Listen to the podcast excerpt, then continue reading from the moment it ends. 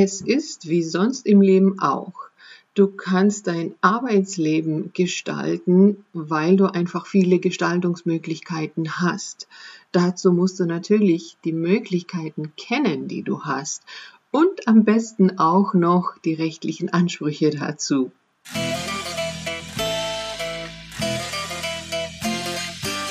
Herzlich willkommen in einer neuen Podcast-Folge von Mothers Comeback.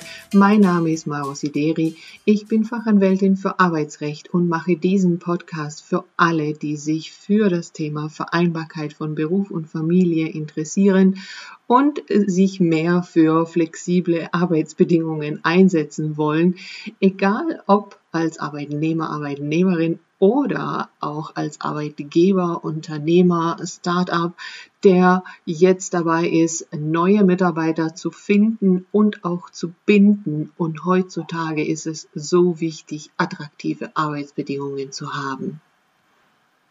Ich durfte in letzter Zeit bei einigen anderen Podcasts als Gast, Interviewgast dabei sein.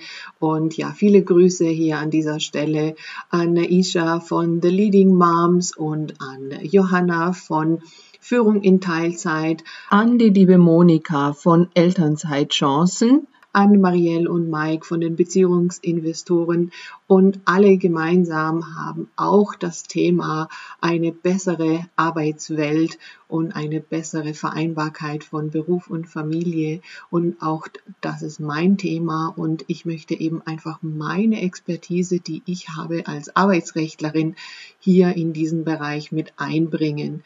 Und alle diese tollen Menschen in ihren Interviews haben mich gefragt, was ich denn für Tipps habe, insbesondere für Eltern, für Mütter, um eben Beruf und Familie besser miteinander zu vereinbaren.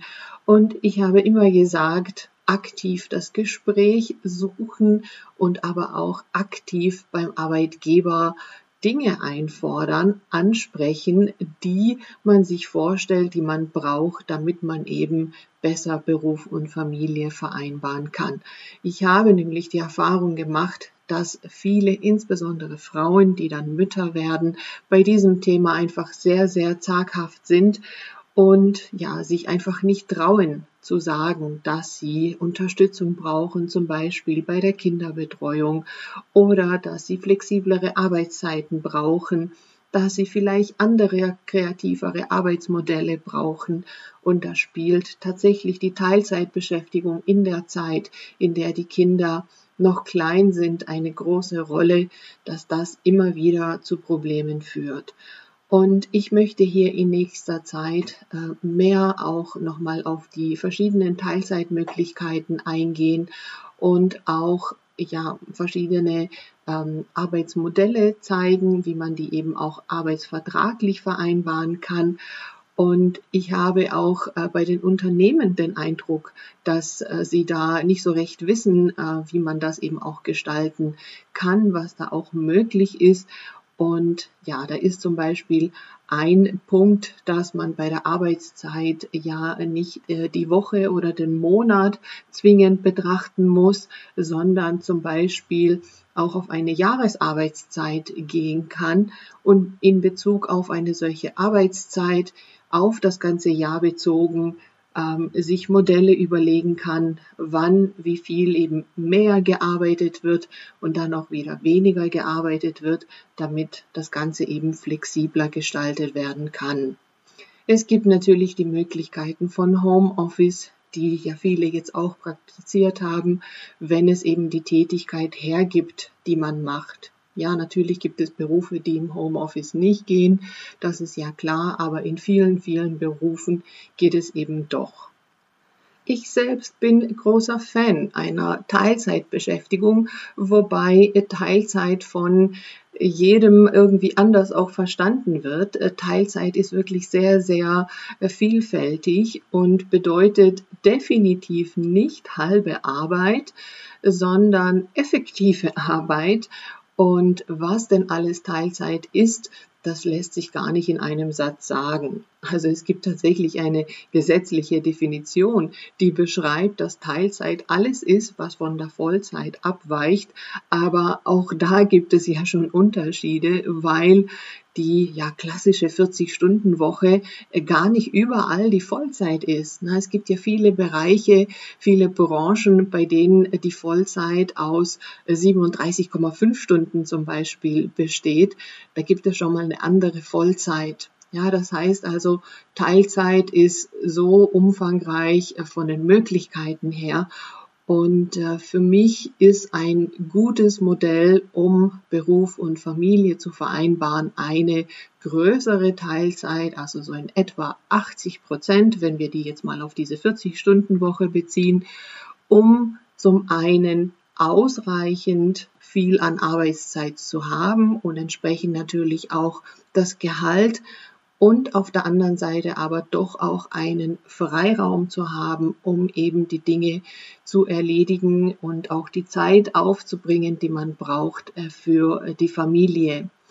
Und es ist inzwischen von so vielen äh, Statistiken bewiesen, dass eine solche ja, größere Teilzeit so effektiv ist, die am Ende, kann man sagen, schon gleichwertig wie eine Vollzeit ist.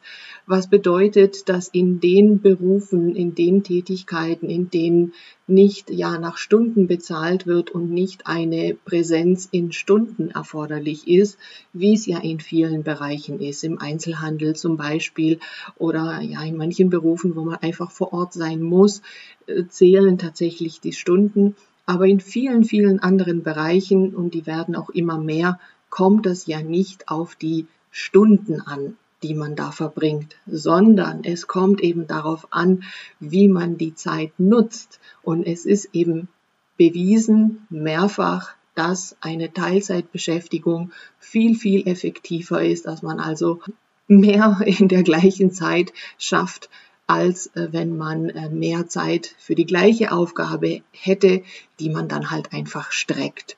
Also von dem her äh, ist hier auch Potenzial in Bezug auf das Gehalt, also eben auch äh, zu besprechen, zu verhandeln, inwiefern auch äh, das Gehalt bei einer Teilzeitbeschäftigung höher ausfallen kann als 80 Prozent. Und nicht umsonst heißt meine äh, Webseite teilzeit-anspruch.de, weil ich eben an dieses Modell glaube, es selbst auch erlebt habe, alle Seiten und alle Varianten kenne und ich hier einfach zeigen möchte, aufklären möchte, was es eben dazu auch für rechtliche Ansprüche gibt. Und dazu habe ich eine Online-Akademie auf meiner Webseite eingerichtet, die im Laufe der Zeit auch weiter wachsen wird.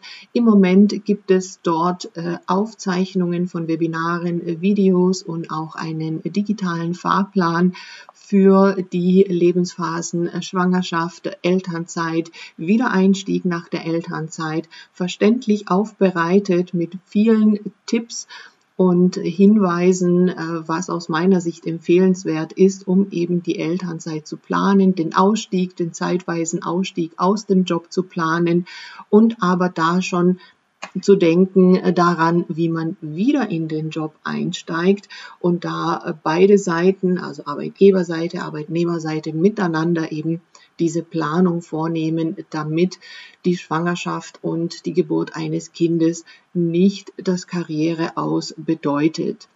Schau also gerne vorbei in meiner Online-Akademie, je nachdem, in welcher Phase du dich gerade befindest, und hol dir die Informationen, die du brauchst, und bereite dich da einfach vor, weil allein die Kenntnis der Möglichkeiten, die du hast, dich einfach weiterbringt und du einfach aktiv gestalten kannst, indem du bestimmte Anträge stellst, die du natürlich vorher mündlich auch besprochen hast, indem du gestaltest, in welchem Umfang du arbeiten möchtest, in welchen Zeiten du arbeiten möchtest und das eben auch mit einem Arbeitgeber möglichst frühzeitig besprochen wird, geschaut wird, wie da eine Kinderbetreuung oder andere Möglichkeiten da sind.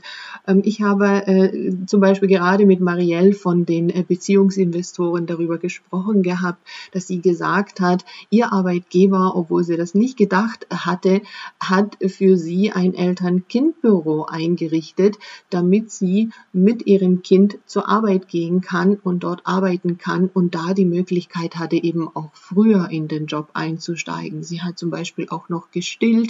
Auch das ist kein Thema. Also das machen auch äh, viele Frauen, dass sie noch stillen und schon arbeiten. Also man muss nicht komplett abgestillt haben, um wieder in den Job einzusteigen. Da habe ich auch eine separate Podcast-Folge mit der äh, Dominique mal aufgenommen. Könnt ihr auch mal äh, wieder reinhören. Kann ich hier auch verlinken in den Show Notes.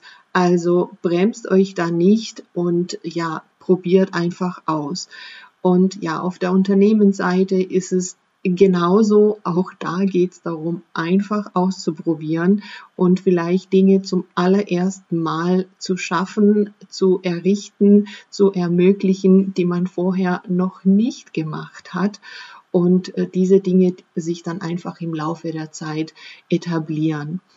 Also in Zukunft habe ich hier äh, mehr Inhalte auch für Unternehmen, Startups vor, weil ich hier tatsächlich auch den Bedarf sehe, dass da gerade äh, mit diesen vielfältigen gesetzlichen Möglichkeiten da äh, Probleme bestehen, dass da die Kenntnis häufig auch nicht da ist, dass da einfach ein bisschen mehr Aufklärungsarbeit auch erforderlich ist. Und ähm, ja, also wenn ihr gute Beispiele habt, die ihr zeigen, könnt, äh, wie es in eurem Unternehmen gut läuft und was da alles gemacht wird. Meldet euch gerne. Da kommen auch in den nächsten Folgen äh, schon welche äh, Beispiele dazu. Da freue ich mich sehr, denn je mehr hier auch Vorbilder gezeigt werden und Möglichkeiten aufgezeigt werden, die funktionieren, ähm, desto mehr wird eben auch umgesetzt.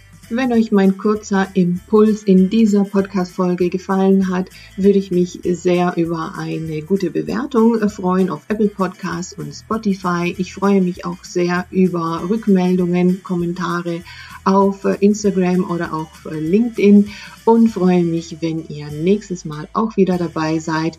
Da gibt es ein sehr spannendes Mama-Job-Portal kennenzulernen. Bis dahin.